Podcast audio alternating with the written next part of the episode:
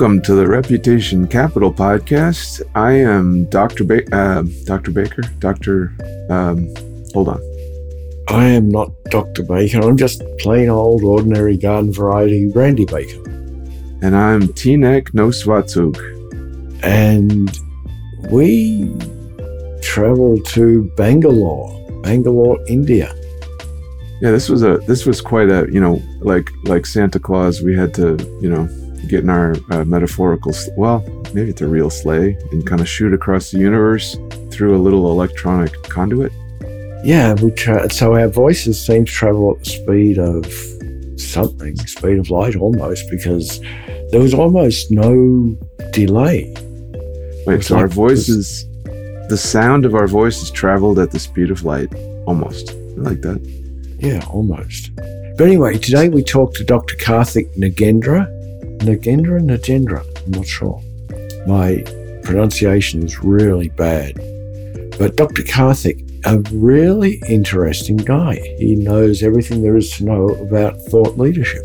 That's right. And I think what I find most fascinating is that thought leadership is sort of nascent still uh, in India, and just that that fact makes it really interesting to listen to and understand and think about his business model. So, in this discussion, we talk about everything starting with warlords and ending up with smart countries. So, if you want to find out the connection between the two, listen to this interview. Hello, Dr. Karthik. Um, am I pronouncing that correctly? That's How do you say your absolutely right. name? Karthik. Karthik. Yes. Okay, very nice. And what does that mean? It's it's name of an Hindu Hindu god. So he's the son of Shiva. So among the Trinity we have the god of destruction, which is called Shiva, and uh, Karthik is the son of Shiva. So that's the name. Interesting. He's he was also a warlord. Okay, and, a- any any character traits attributed to Karthik in particular? It would be more of the leadership uh, because, like I said, Karthik uh, Kartikeya is the full name, uh, and he was a warlord. So there was a lot of leadership uh, traits. So I think probably thought leadership comes from there. So I was going to say before you before you said that last bit, I was going to say, well, um, listeners, uh, if since you can't see Dr. Karthik, um, he's standing here with a, a great mighty sword, and he, I'm kidding. But so, what is the difference between, let's say, a you know a, a warlord wielding leadership, right, and thought leadership? What's the difference? So uh, I think uh, there are a lot of commonalities, in fact, uh, right? So right from a strategy that you have and the end goal that you want to reach, uh, and there are different methods that you would probably take it forward uh, to to achieve that end goal. Uh, so understanding your strengths, understanding your weaknesses, understanding where to leverage what strategy, and then stitching it all together eventually to reach that end goal. So, in fact, I would say a lot of similarities on that front. Obviously, on the war front, it's it's more of the actual physical fighting, uh, whereas here it's more of capturing the mental uh, space or the mind share, as you call it. So we we mistakenly asked you to be on our show. We were hoping uh, to have a warrior uh, who is actually. I'm kidding. actually, Randy's Randy's been in that space a little bit more, so I should toss to him. I'm kind of interested, uh, Dr. Karthik, your your journey to doing what you're doing now. So you're in the you're in corporates in the big consulting space, Yeah. um, Accenture, Yeah. and a few others. Yeah. To survive in those big consulting practices, you do have to be a warrior. You do have to be a leader. Yeah. I had 10 years in KPMG. Mhm. I, I get that space very well. And now you're doing your own thing. So what Yeah. was the journey? What happened to to move you there? That's that's a very interesting question, Randy. In fact, the entire journey, I think, uh, was was basis the choices that I made. So right out of college, uh, after my MBA, my job was actually of uh, corporate sales with a multinational bank. That was my campus placement, but you know, somewhere deep inside, that didn't excite me as much. So I wanted to try something else. And at that point of time, there was this organization called Merittrac, uh, which was a startup in India. It was India's first skill assessment company. So they were trying to bring in assessments into the entire recruitment process back then, uh, where in India, large scale recruitments were happening both from the IT and BPO uh, space. And, uh, you know, HR managers were grappling for getting quality talent. Uh, and these guys were providing those uh, services. So that space really interested me. And I was part of the initial founding team there. And uh, that's where, you know, my entire baby steps into thought leadership began because we published India's first engineering talent pool report, uh, which for the very first time quantified the quality of employable engineering graduates in India. Uh, and after we rolled out that report, the kind of buzz it generated and the kind of reputation capital that was built for the organization really kind of intrigued me, saying, you know what, this is an interesting space and I need to probably uh, focus a lot more on this and build my career in that. And subsequently in Wipro and then at Accenture, it's always been about building thought leadership. How do we uh, create programs for that? How do we come up with cutting edge research around that? So while doing all these things, I somewhere realized that, uh, you know, especially from an Indian context, that a lot of companies actually need uh, this kind of a service and they still don't understand how it actually works. So they just believe that I write a couple of blogs and I've become a thought leader. It, it is not just that. Uh, right? So so that's where i thought having spent in the corporate space about 15 plus years i realized that it was time to take this service to other companies as well. And that's where you know the shift from working at the mnc uh, organizations to uh, running my own consulting practice happened. So it was that choice which i made from not going into a typical corporate sales job with a good bank with a good salary and choosing uh, to work with a startup which was in the knowledge intensive space and then building my career thereon so working in the in the startup space uh, dr karthik is, is a very interesting place to be yeah. because a typical startup gets money from friends family for yeah. the first round then they do a seed round then they'll do you know, some sort of Series A, B, C yep. type round to yep. get enough funding, to get enough traction to get their product to market. True. And the founders and the executives in those startup companies are rushing from, I got a check from an investor, now I have to reach a particular yep. milestone yeah. so that I can get the next check.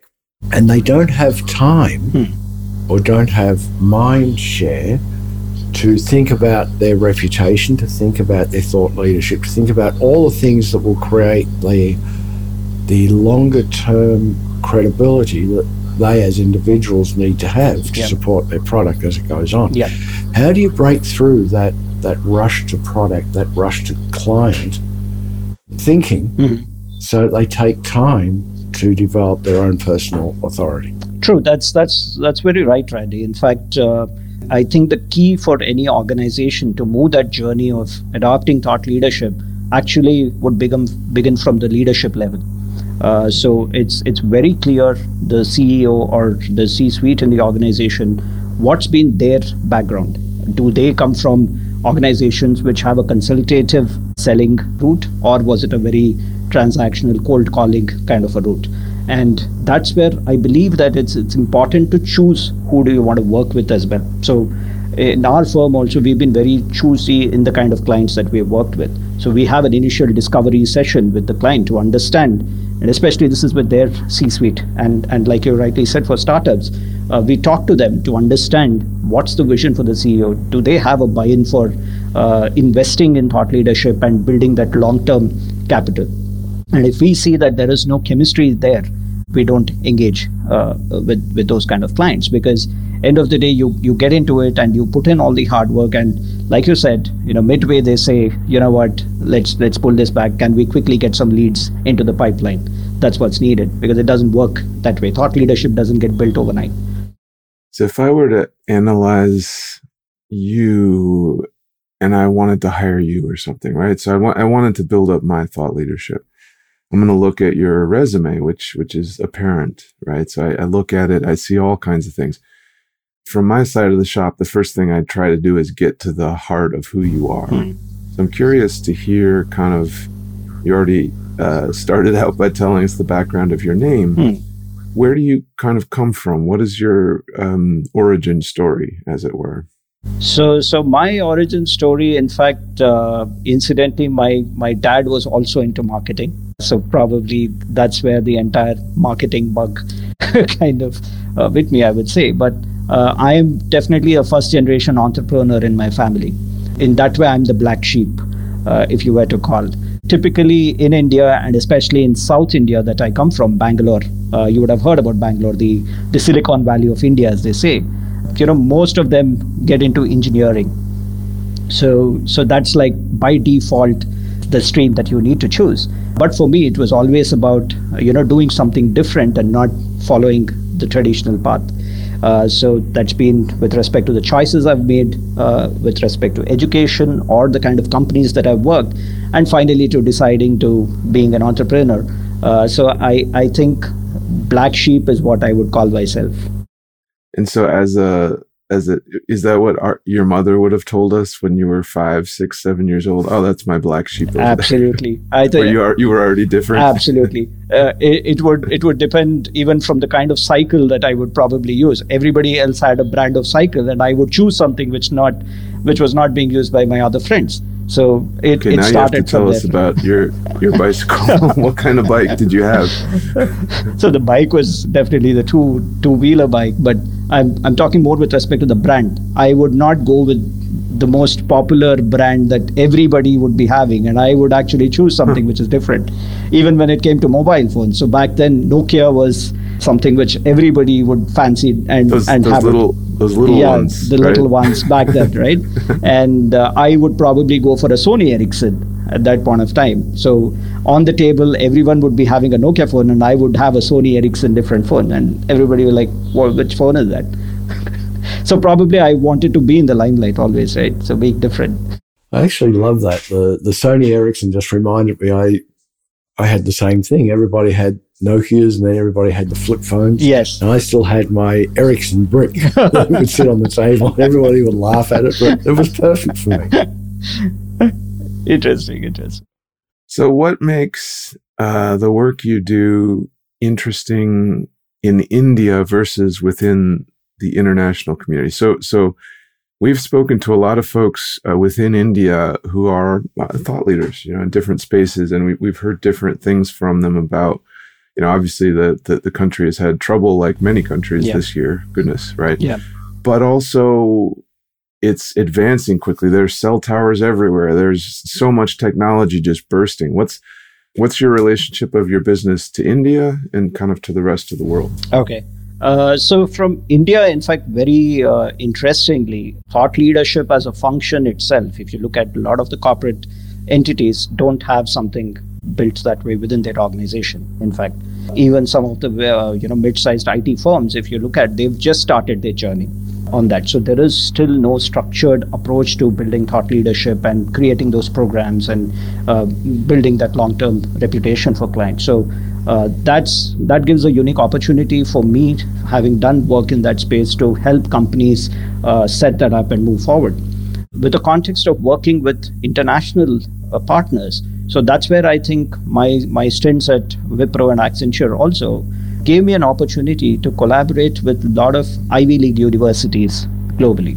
Uh, so, uh, one of the charter which I had was to collaborate with the likes of Stanford, Wharton, and and try to come up with interesting thought leadership programs that the Indian brands could then piggyback on and and kind of move into the next league of of being thought leaders. So I think the opportunity which presents in India uh, to to set this up and the network of having worked with uh, you know reputed universities, analyst firms, etc. globally, and combining both of them is what gives me a unique opportunity.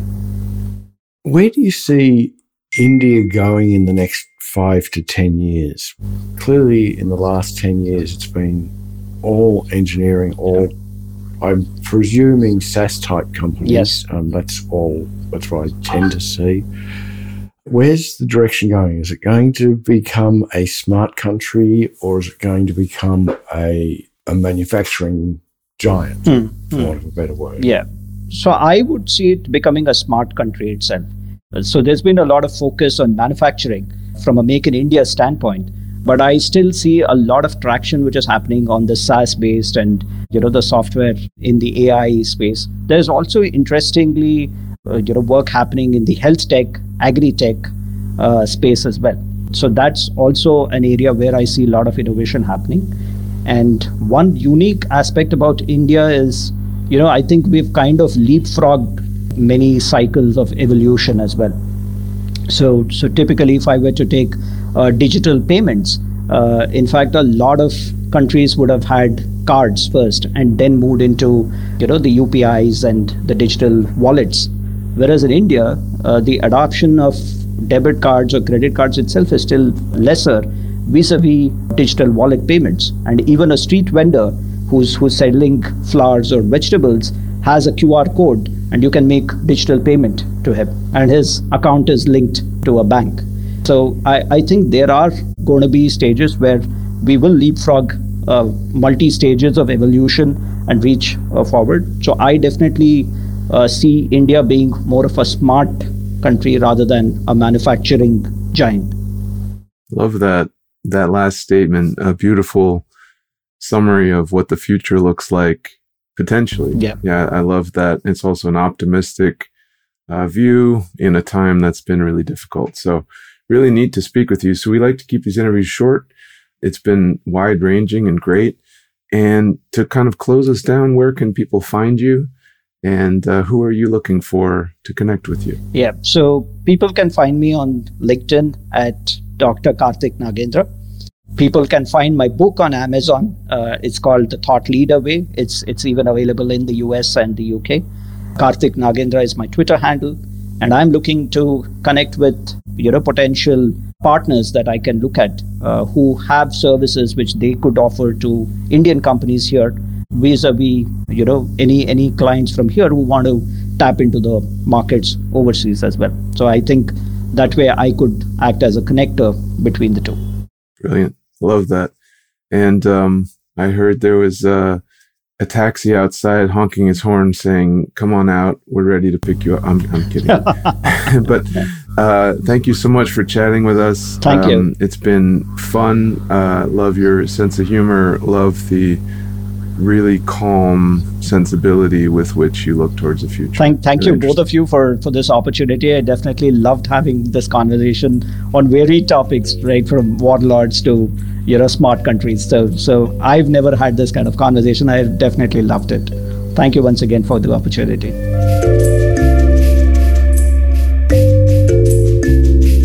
Well, thank you, Dr. Karthik. It is always so enjoyable to talk to somebody who can envision a solid future for their country and a future as a smart country is certainly very appealing for India.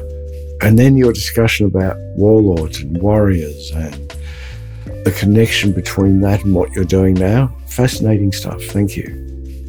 Yeah, I loved the as a as a black sheep. Uh, Randy's a black sheep too. We're we're a couple of black sheeps. It's a term, black sheep, so do you say black two black sheep or do you say two black sheep? Well, well, sheep is singular and plural. Feeling black sheepish right now. And as a couple of black sheep, we really like Dr. Karthik, your black sheepness. And the amazing thing about it is if you are a little bit on the outside, you've got a little bit of humor, you've got a little bit of analysis, a little strategy, a little tongue in cheek, you're able to see things from a different perspective. So it was really refreshing to hear your view of the future and where things are going. And um, if folks like Black Sheeps, come on to our website, blacksheepstrategy.org. That might be an actual company. I should be careful. I think we just gave away the farm there. so I, I no seriously, folks if you're still listening and haven't got turned off by Dr. Kent's very bad jokes, we don't have a website, blacksheepstrategy.org, but I think we might go out and buy it right now.